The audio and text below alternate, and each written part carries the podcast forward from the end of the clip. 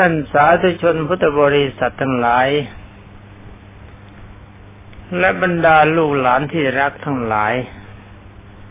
สำหรับวันนี้ก็คงจะมาพบกันในเรื่องของพระมหาชนกต่อไปสำหรับเรื่องที่แล้วที่มาค้างมาจากวันก่อนก็ได้แก่ที่พระมหาชนกไปพบเด็กสาวซึ่งเธอกำลังทำงานอยู่มีกำไลมือสองข้างแต่ว่าข้างหนึ่งเสียงดังกริกๆอีกข้างหนึ่งไม่ดังเมื่อท่านถามเด็กหญิงนั้นเด็กหญิงนั้นก็ทูลว่าข้าแต่ท่านนักบวชกำไลมือที่ได้ยินเสียงนั้นก็เพราะว่ามันกระทบกันคือมันมีสองอันแต่ส่วนอีกข้างหนึ่งที่ไม่มีเสียงนั้นเพราะว่ามันมีอันเดียวเหมือนกับคนนั่นแหละเจ้าค่ะถ้าอยู่ด้วยกันตั้งแต่สองคนขึ้นไปก็จะต้องมีการกระทบกระทั่งกันถ้าอยู่คนเดียวมันก็สงบเพราะไม่รู้ว่าจะไปกระทบกับใครดังนี้แหละเจ้าค่ะพระมหาชนกได้สดับธรรมของเด็กหญิงนั้นก็เพื่อจะให้เกิดคติแก่พระนางศรีวรีพระองค์จึงได้ทรงมีพระดำรัสตรัสว่าดูก่อนพระนางเธอได้ยินเสียงคำเด็กนั้นหรือเปล่าเด็กหญิงคนนี้เป็นแต่เพียงเด็กสาวชาวบ้านธรรมดายังพูดให้เราได้คิดคล้ายกับว่าเธอจะติเตียนเราที่เห็นว่าเราเป็นนักบวชแต่ก็มีผู้คนมากมายติดตามเรามาซึ่งสิ่งนี้มันผิดวิสัยของนักบวชที่ดีตามธรรมดานะถ้าอยู่แต่คนเดียวมันจะมีแต่ความสงบแต่ว่านักบวชคนนี้กลับมีเธอซึ่งเป็นผู้หญิงแล้วก็มีผู้หญิงอีกตั้ง700คนซึ่งเป็นบริวารแล้วก็มีคนอีกมากมายติดตามมานี่ซึ่งดูแล้วมันก็ไม่น่าจะดีไม่มีอะไรจะดีขึ้นมาเลยไม่ใช่วิสัยของนักบวชแท้พระองค์ได้ทรงตรัสต่อไปว่าต่อที่นี้ไปเธอจงอย่าเรียกเราว่าสามีเวลานี้ฉันบวชแล้วคนที่บวชเนี่ยเขาไม่มีเมีย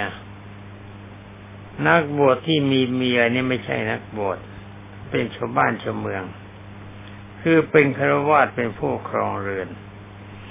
สำหรับนักบวชไม่มีเรือนจะครองนักบวชจะต้องไม่มีทรัพย์สินเป็นส่วนตนถ้านักบวชคนใดยังมีลูกยังมีเมียเขาไม่ชื่อว่านักบวชในบริการที่สองนักบวชคนใดยังมีความกังวลอยู่ในทรัพย์สินยังมีการสะสมทรัพย์สินว่านี่ทรัพย์ของเรานี่เงินของเรานี่ทองของเรานี่นาของเรานี่บ้านของเราและยังหากินประเภทที่เรียกว่าเอาทรัพย์สินของชาวบ้านที่มาถวายด้วยศรัทธาถือว่าเป็นสมบัติส่วนตนทำตนเหมือนกับว่าเป็นมหาเศรษฐีที่สูบเลือดสูบเนื้อชาวบ้านเข้ามาแล้วตั้งตนอยู่ในความมั่งมีเป็นเศรษฐีใหญ่นักบวชประเภทนี้เขาไม่ใช่เรียกว่านักบวชเขาเรียกว่าหัวขโมยคำว่าหัวขโมยก็หมายความว่าเอาคราบของนักบวชนะเขามาฝังใจเอามาห่อกายไว้แต่เนื้อแท้จิตใจของตนเองเนี่ยมีแต่ความเลวทรามยังติดอยู่ในความโลภยังติดอยู่ในความรักในระหว่างเพศคือรักรูปสวยรักเสียงเพราะรักกลิ่นหอมรักรสอร่อยรักสัมผัสระหว่างเพศยังรักอยู่ในความโลภโมโทสันยังมีกิเลสที่มีความสำคัญผูกพันจิตใจอยู่ นี่นักบวชประเภทนี้เขาไม่ใช่เรียกเขาไม่เรียกว่านักบวชเขาเรียกว่าหัวขโมยท่านี้ท่านกล่าวต่อว่าและเราเองก็เหมือนกันต่อจากนี้ไปเธอจงอย่าคิดว่าเราเป็นสามีของเธอและเราก็จะไม่คิดว่าเธอเป็นภรรยาของเราไม่ตัวนี้น่าจะไม่สบายใจนะลูกหลานนะความจริงท่านเป็นกษัตริย์ท่านเป็นมเหสีท่านแล้วก็มีมเหสีมีทรัพย์สมบัติมากมีอำนาจวาสนามากแต่ก็น่าคิดนะลูกหลานที่รักว่าทำไมหนอพระมหาชนกนี่ซึ่งสละสมบัติเช่นได้ไม่มีความผูกพันในสมบัติทั้งนี้เพราะอะไรก็เพราะว่าท่านเห็นแล้วว่าสมบัติทั้งหมดมันเป็นปัจจัยของความทุกข์ความสุขจริงๆก็คือการอยู่คนเดียว เป็นนักบวชแต่ว่าในสมัยที่ท่านเป็นกษัตริย์ท่านก็เป็นกษัตริย์ประเภทดีอยู่ในทศพิธราชธรรมความจริงทศพิธราชธรรมนี่ทำ10 รายการสำหรับกษัตริย์แต่ว่าหลวงปู่สำหรับหลานจะไม่เอาของยากๆแล้วของมากๆมาพูดกับลูกกับหลานจะเอาของง่ายๆที่กษัตริย์จะพึงทำมาพูดกับหลานคำว่ากษัตริย์หรือว่าคนก็ตามที่จะพึงทำตนให้มีความสุขสมมติว่าลูกหลานทุกคนเกิดขึ้นมาแล้วจะเป็นเด็กก็ตามจะเป็นผู้ใหญ่ก็ตามลูกหลานทุกคนนี่ต้องการความสุขไม่มีคนใดที่ต้องการความทุกข์สำหรับความสุขที่มันจะเกิดขึ้นกับเราได้จริงๆมันก็ต้องมีเหตุคำว่าเหตุก็หมายความว่าไอ้ปัจจัยคำว่ากับปัจจัยมันก็ฟังยากนะลูกนะเนี่ยลูกหลานที่รักจะหาว่าหลวงปู่นี่เอาต้อยคำที่ยากๆมาเล่าสู่กันฟังคำว่าปัจจัยมันเป็นแปลว่าเครื่องอาศัยทีนี้เราจะพูดกันไปว่าไอ้สิ่งที่มันจะเป็นความสุขมันต้องมีต้นเรื่องและต้นเหตุไอ้ต้นเรื่องต้นเหตุที่มันจะทำให้เรามีความสุขและเรามีความทุกข์ถ้าเราต้องการความทุกข์ความทุกข์นี่ครับแปลว่าไม่สบายกายไม่สบายใจแล้วมันไม่ยากหรอกถ้าต้องการความทุกข์มันไม่ยากเห็นหน้าใครแล้วก็ด่าเขาด่าไปกระด่าเขาไม่เลือกหน้าคนใหญ่คนโตประเดี๋ยวเขาก็ด่าเราบ้างเขาก็ชกหน้าเราบ้างแล้วก็มีความทุกข์ถ้าเราจะหาความสุขกันแบบไม่ง่ายแล้วก็ยิ้มให้กันไม่ว่ากับใคร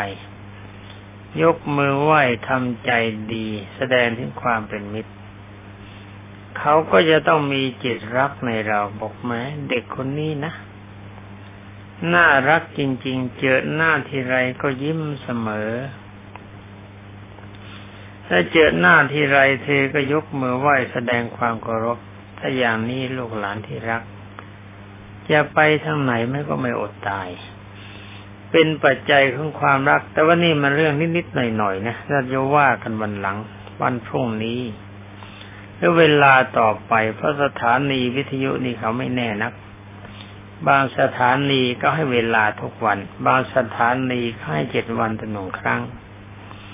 บางสถานีให้เดือนละ1ครั้งจะบอกวันพรุ่งนี้ก็ไม่ดีนักเอาก็ว่าคราวหน้าจะมาพูดกันถึงว่าทำอย่างไงเราจึงจะมีความสุขตลอดชาตินั่นก็เป็นคนมีเสน่ห์เป็นที่รักสำหรับคนทั้งชาติที่ว่าทุกคนอ่ะชาตินี้และทั้งโลกก็ยังได้เราจะเป็นที่รักของคนทั้งโลกว่าคนทั้งโลกได้เห็นหน้าเราต้องรักเราไม่ต้องเป็นคนสวยอย่างเขาเราไม่ต้องเป็นคนรวยอย่างเขาเราไม่ต้องมีรถยนต์ขี่เราไม่ต้องมีตึกงาม เราไม่ต้องมีเครื่องประดับแต่ถ้าว่าหลวงปู่มีคาถามหาเสน่ห์ค่อยฟังกันงวดหน้าไม่ใช่คราวนี้นะคราวหน้าหลวงปู่มีคาถามหาเสน่ห์จะไปทางไหนก็ตามนะลูกหลานที่รักจะเป็นที่รักของคนทุกคนถึงแม้ว่าจะไปไหนไม่มีเงินไม่มีทองไปซื้อของกินแต่ลูกหลานเองจะไม่อดตายแล้วต่อที่นี้ไปก็มาคุยกันถึงเรื่องของมหาชนกเพราะตอนนี้ใกล้จะจบเต็มทีลืมดูว่าเวลาว่าเรื่องมันยาวเท่าไหร่ดูไปดูมาปรากฏเรื่องนิดเดียวก็เลยหาเรื่องอื่นมาคุยกับลูกหลานที่รักเพราะลูกหลานเป็นคนดีลูกหลานน่ารักจริงๆตอนนี้พูดกันต่อไปนะเป็นอนุว่าเมื่อพระมหาชนกทรงตรัสอย่างนั้นพระนางศรีวรีก็แหมเขาบอกว่าพระนางศรีวรีบรมราชเทวีบรมราชเทวีคำว่าบรมนี่เขาแปลว่าประเสริฐราชาเทวีหมายความว่าเป็นเทวีคือเป็นพระชายาที่ดีอย่างยิ่งของพระราชสวามีนั่นเองได้สดับคำว่าสดับที่แปลว่าฟังนั้นลูกหลานที่รักไม่ใช่ดับไฟได้สดับพระราชดำรัสก็คือคำพูด ที่ตรัสเอาไปอย่างนั้นจึงได้กราบทูลว่าข้าแต่พระทูลกระหม่อมถ้าเป็นเช่นนั้นก็ขอให้แยกทางกันได้หม่อมฉันกับจะขอแยกทางกับพระองค์เชิญพระองค์ทรงเสด็จไปทางข้างขวาความจริงจุดนั้นเป็นทางแยกพอดีและกระหม่อมฉันเป็นสตรีซึ่งไม่คู่ควรกับพระองค์จะขอไปทางข้างซ้ายพระนางทูลกราบทูลด้วยความน้อยพระทัยคือน้อยใจนะอันเป็นลักษณะของสตรีทั่วๆไปในความจริงคนหนึ่งยังมีความรักอยู่แต่คนหนึ่งแสดงถึงความไม่เรียกว่าไม่มีเยื่อใยนี่มันก็เป็นธรรมดาแต่ว่าอีกองค์หนึ่งสำหรับพระมหาชนกท่านมีจิตแก่กล้าต้องการอารมณ์สงบคือต้องการจะตัดกิเลสให้มันเป็นสมุทเฉทประหารสมุทเฉทนี่ครับเราขาดนะลูกรักนะคือฆ่าให้มันตายไปเลย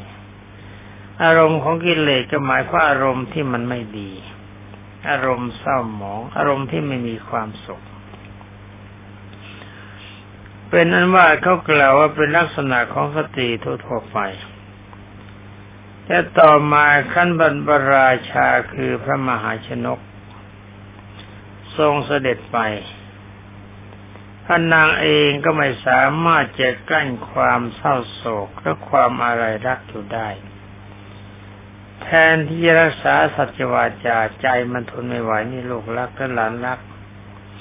จึงได้เสด็จตามพระราชสวามีไปอีกเมื่อพระราชาเสด็จไปถึงประตูบ้านของนายช่างสอนพระนางศรีวรีก็เสด็จตามไปข้างหลัง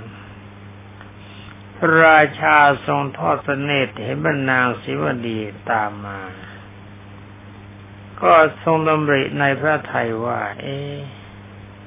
พระนางศรีวลีนี่ตัดไม่ได้นะคงจะตัดไม่ขาดแต่ก็ไม่โทษเธอเพราะว่าเธอนี่ยังมีอารมณ์ในความรักเป็นเรื่องของธรรมดาก็ไม่ทรงตำหนิแต่ถ้าว่าจะตั้งใจจะหาทางแนะนำเธอให้มีความเข้าใจว่าไอ้การอยู่ร่วมกันสองคนน่ะมันไม่ใช่สถานะของความสุขมันเป็นภาวะของความทุกข์แต่ถ้าว่าคนหนึ่งยังจิตใจยังฝังอยู่ในความรักมากยังมีความผูกพันมากยังไม่เห็นเหตุยังไม่เห็นผลจะคิดว่าเธอเป็นคนเลวก็ยังไม่ได้ข้อนี้ลูกหลานที่รักจำไว้ด้วยนะจ๊ะ จำไว้ให้ดีว่าถ้าเขายังไม่เข้าใจนี่เราจงอย่าเพิ่งคิดว่าเขาเลวเพราะกำลังปัญญาของคนความเข้าใจของคนไม่สม่ำเสมอกันคนในโลกนี้พระพุทธเจ้าท่านกล่าวว่ามีอยู่สี่ประเภทคือหนึ่งอุคติตัญญูคนที่มีปัญญามากมีความฉลาดมากเพียงพูดแนะนำกันได้เพียงหัวข้อย่อๆเขาก็มีความเข้าใจคนประเภทที่สองเรียกวิปติตัญญูคนมีปัญญาเหมือนกันแต่ปัญญายังช้ากว่าน้อยกว่าคนประเภทแรกคนประเภทนี้แต่หากว่าถ้าแนะนำหัวข้อย่อๆไม่มีความเข้าใจต้องอธิบายให้มากๆพูดมากๆชี้แจงเหตุผลมากๆจึงจะมีความเข้าใจนี่ว่าคนประเภทที่สามเนยะคนประเภทนี้จะสั่งสอนเอาดีมากไม่ได้ก็ยังลูกหลานเรียนหนังสือจะให้เขาเข้าถึงขั้นมหาวิทยาลัยนั้นไม่ได้จะเรียนแค่ชั้นประถมหรือมัธยมอันนี้พอได้แต่ว่าสำหรับคนประเภทที่หนึ่งคืออุคติตัญญูคนประเภทนี้จะเข้ามหาวิทยาลัยทำปริญญาและเป็นด็อกเตอร์กี่อันดับก็สามารถทำได้เก่งมากแล้วก็ไม่มีการสอบตกสำหรับคนประเภทที่สองอาจจะพลาดอาจจะมีการตกบ้างแต่ว่าการเรียนเขาสำเร็จคนประเภทที่สามในยะนี้ถ้าจะพอดีอย่างเก่งก็จบมัธยมเลยประถมมาพอได้คนประเภทที่สี่ปฐประมะคนประเภทนี้ไม่เอาไหนสอนไม่จำเรื่องความดีไม่ต้องการนี่คนในโลกในองค์สมเด็จพระวิตามานทรงตรัสว่ามีทั้งสี่เหล่าฉะนั้นลูกหลานถ้าอยากคบคนแล้วก็ต้องสังเกตทำใจให้สบายถ้าไปคบคนประเภทแรกและประเภทสองอันนี้ลูกหลานทุกคนควรจะตามเขาคำว่าตามไม่ใช่เดินตามดูเขาว่าทำไมเขาจึงเข้าใจง่ายทำไมเขาจึงได้เรียนเก่งทำไมเขาจึงมีความประพฤติดีทำไมเขายังได้เป็นที่รักของบรรดาประชาชนทั้งหลายคอยพยายามลอกแบบการลอกแบบไม่จะเสียหายเป็นความดีเพราะเราลอกในด้านของความดีคนทุกคนเนี่ยที่จะดีขึ้นมาได้ก็ต้องเป็นคนลอกแบบทางนั้นคำว่าลอกแบบหมายความว่าทำตามกันเหมือนกับลูกหลานที่รักอยู่กับพ่อแม่อยู่กับครูบาอาจารย์ถ้าไม่ลอกแบบหรือไม่ทำไม่ปฏิบัติตามคำสั่งสอนของครูบาอาจารย์และพ่อแม่ลูกหลานก็จะมีความรู้ไม่ได้แต่ว่าการลอกแบบจงลอกแบบแต่ในด้านเฉพาะความดีถ้าว่ามีครูกินเหล้าแบบนี้อย่าลอกออกมานะครูสูบบุหรี่จงอย่าลอกแบบออกมาประเภทนี้สองประเภทนี้ไม่ดีครูเที่ยวบาร์หรือไหนครับครูเล่นการพนันแบบนี้ไม่ดีแต่ว่าความไม่ดีของครูในเป็นเรื่องความประพฤติส่วนตัวเราไม่ต้องการส่วนวิชาความรู้ที่ครูบาอาจารย์สอนตามหลักสูตรเท่านี้เราจำมาแล้วก็เลือกประพฤติปฏิบัติแต่ในส่วนที่ดีแต่ความจริงเมื่อหลวงปู่เรียนหนังสือระเบียบของครูมีว่าห้ามนักเรียนสูบบุหรี่ห้ามนักเรียนเล่นการพนันห้ามนักเรียนใช้วาจาหยาบคายห้ามนักเรียนทะเลาะกันห้ามนักเรียนดื่มสุราไม่ไรตอนนั้นปรากฏว่าครูหลวงปู่นี้ท่านเองท่านไม่ทำทุกอย่างสุราไม่ไรท่านก็ไม่ดื่มเหล้าแล้วเบียร์ทั้งหลายท่านไม่ดื่มจริงๆบุหรี่ท่านก็ไม่สูบการพนันท่านก็ไม่เล่นท่านเป็นคนมีวาจาอ่อนหวานเป็นที่รักของคนทุกคน และมีกายนอบน้อมแสดงความเคารพต่อคนที่เป็นผู้ใหญ่กว่าและก็เป็นมิตรที่ดีของเพื่อนฉะนั้นครูประเภทนี้ยังถือว่าเป็นพ่อพระหรือเป็นพ่อพิมพ์ที่ดีแม่พิมพ์ที่ดีนี่ครูที่ดีเข้าไปอย่างนี้ถ้ามาเอิญลูกหลานที่รักจะเป็นครูบ้างแล้วก็จงรักษาจรรยาบรรณของครูให้ดีอย่าสักแต่ว่าไปสอนเขาตามตำราตามหลักสูตรให้เขาดีแต่ว่าตัวเองนี่ก็มีความประพฤติชั่วอย่างนี้เขาจะถือว่าเราชั่วยิ่งกว่าคนชั่วทั้งหลายเพราะคนชั่วทั้งหลายเหล่านั้นเขาชั่วก็เป็นเรื่องของเขาเขาไม่มานั่งสอนใครให้เขาชั่วไอ้การที่ผู้ใหญ่ทำแบบไหนครูบาอาจารย์ทำแบบไหนลูกศิษย์ก็คิดว่าครูท่านทำแบบนั้นมันเป็นความดีแต่บังเอิญไปโดนครูอัปรีที่ไม่มีจรรยาบรรณของครูประเภทนั้นจะสร้างคนเสียทั้งชาติฉะนั้นขอหลานลูกหลานที่รักจงอย่าเอาเยี่ยงอย่างคนเลวประเภทนั้นเรามาคุยกันต่อไปถึงเรื่องของพระมหาชนกกับพระนางสีวลีเป็นอันว่าพระนางสีวลีก็เสด็จตามไปข้างหลังอีกตามไปตอนนี้พระราชาทรงทอดพระเนตรเห็นในช่างสอนเธอเอาลูกสอนไปลนขึ้นหลาวลูกสอนแล้วนะหลาวแล้วก็เป็นลนที่ถ่านไฟให้มันมีความร้อนแล้วก็เอาน้ำข้าวทาลูกสอนเมื่อน้ำข้าวทาลูกสอนแล้วก็เล็งตัดลูกศรอยู่ผมเล็งมองดูมันจะตรงหรือไม่ตรงเล็งแล้วก็ตัดแล้วก็เล็งแล้วก็ล้าวแล้วก็ดัดว่าเล็งแล้วก็ดัดลูกหลานคงจะแปลกใจนะว่าทำไมลูกศรนี่เขาทำด้วยไม้ไผ่นะจ๊ะเขาทำด้วยไม้ไผ่หลาวเส้ตรงกลมดีแล้วให้ก็เล็งดูเอามาให้มันคดก็ไปลนไฟพอร้อนหน่อยๆไม่ใช่ร้อนมากนะนี่เอาน้ำข้าวคือน้ำคำว่าน้ำข้าวเนี่ยที่เขาหุงข้าวแล้วก็เช็ดน้ำออกน้ำข้าวเนี่ยมันมียางพอสมควรก็มาทารูปสอนแล้วก็เล็งดูคดตรงไหนดัดตรงนั้น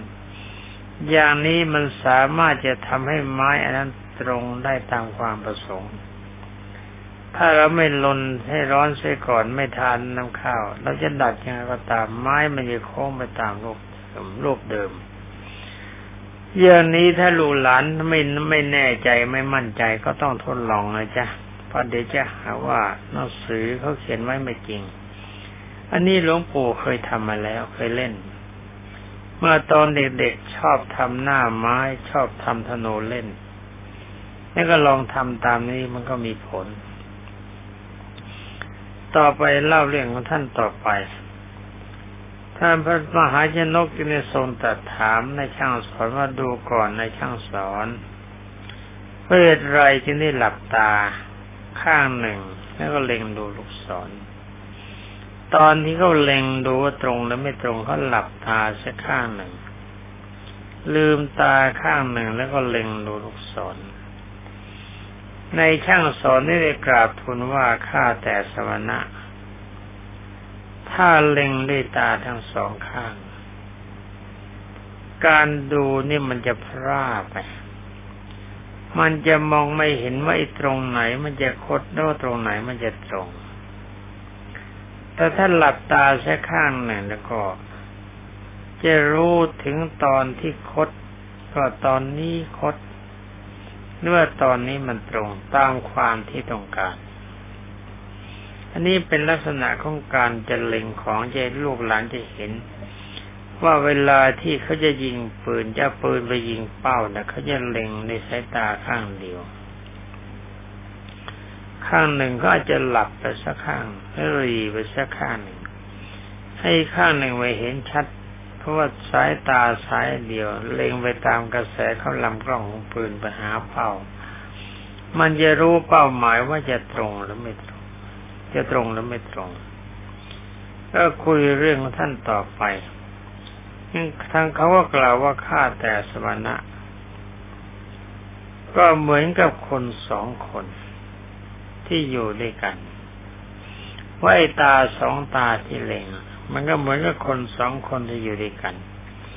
เพราะถ้าจะมีแต่ถ้าคนสองคนอยู่ด้วยกันมันก็จะมีแต่ความขัดแย้งเช่นกันและกันเพราะคนสองคนอยู่ด้วยกันนี่ไอ้ความเห็นจะลงกันเหมือนกันทุกอย่างมันเป็นไปไม่ได้มันต้องมีความเห็นอย่างใดอย่างหนึ่งที่มีการขัดแย้งซึ่งกันและกันดูตัวอย่างคนที่เขารักกันเขาแต่งงานกันอีตอนรักนะก็คิดว่าแม้ถ้าอยู่ด้วยกันมันจะมีความสุขทุกอย่างแต่ว่าลูกหลานที่รักสังเกตดูที่ว่าคู่วิวาห์นะเวลาเขารักกันจริงๆเขามีความรักกันมากในขณะที่รักพอแต่งงานกันแล้วไม่นานนะทะเลาะกันโหดร้ายเพราะคนสองคนมันก็มีการขัดแย้งมีความเห็นไม่ตรงกันเหมือนกับในตาสองข้างถ้าไปเล็งลูกศรมันก็จะไม่เห็นว่าลูกศรคดแน่นอนการยิงก็ไม่กันถ้าลืมตาทั้งสองข้างไม่เล็งมันก็ไม่เข้าเป้าหมายแน่นอนเพราะตามันทะเลาะกันที่ตาหนึ่งว่าตรงตาหนึ่งว่าไม่ตรงนี่คุยเรื่องของท่านต่อไปเขาก็กล่าวว่าคนที่อยู่ด้วยกันสองคนก็จะมีแต่การขัดแย้งกัน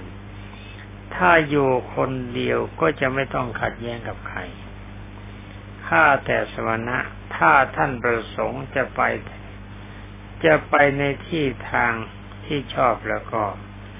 ขอท่านไปแต่คนเดียวดีกว่าเป็นอันว่าพระมหาชนกได้ฟังถ้อยคำของนายช่างสอนเห็นว่านายช่างสอนคนนี้พูดเป็นคติธรรมดีแล้วก็พูดตรงเป็นคนมีปัญญาน่าสรรเสริญจึงจะทรงตักเตือนให้ว่านางศรีวลีมีความเข้าใจว่าบุคคลที่ไปด้วยกันหลายคนนั้นไซไม่ใช่วิสัยของสมณะที่ดีสมณะคำว่าสมณะนี่ก็แปลว่าผู้สงบนะลูกหลานที่รักลืมบอกไป สมณะนี่แปลว่าสองอย่างคือสมณะก็ได้แก่จิตสงบจากความชั่วทั้งหมดอย่างกับพระที่บวชในที่บวชนี่แหละเขาเรียกกันว่าสมณะละความชั่วทั้งหมดแต่ว่าถ้าหากว่าพระเณรองค์ใดยังสร้างความชั่วอยู่อย่างนั้นเขาเรียกว่าเถนะคือหัวขโมยนี่เวลการหนึ่งเรียกว่าสมณะเป็นแปลว่าผู้มีบาปมันลอยแล้วคำว่าบาปในลูกหลานที่แล้วเขาแปลว่าความชั่วนะจำไม่ดีอะไรก็ตามที่เราขัดคำสั่งบิดามารดาขัดคำสั่งที่ดีของครูอย่างนี้มันเป็นความชั่วตามภาษาบาลีเขาเรียกว่าบาปแต่พระมหาชนกท่านตั้งใจจะแนะนำให้พระนางศรีวลีเข้าใจแต่สำหรับวันนี้ไม่ไหวถ้าลูกหลานที่รักปรากฏว่าเวลาหมดเสร็จแล้วขอลาก่อนเอาไว้พบกันในวันหน้าต่อไปสำหรับวันนี้ขอความสุขสวัสดิ์ที่พัฒนามงคลสมบูรณ์ผลจงมีแด่บรรดาท่านพุทธศาสนิกชนและลูกหลานที่รักสวัสดี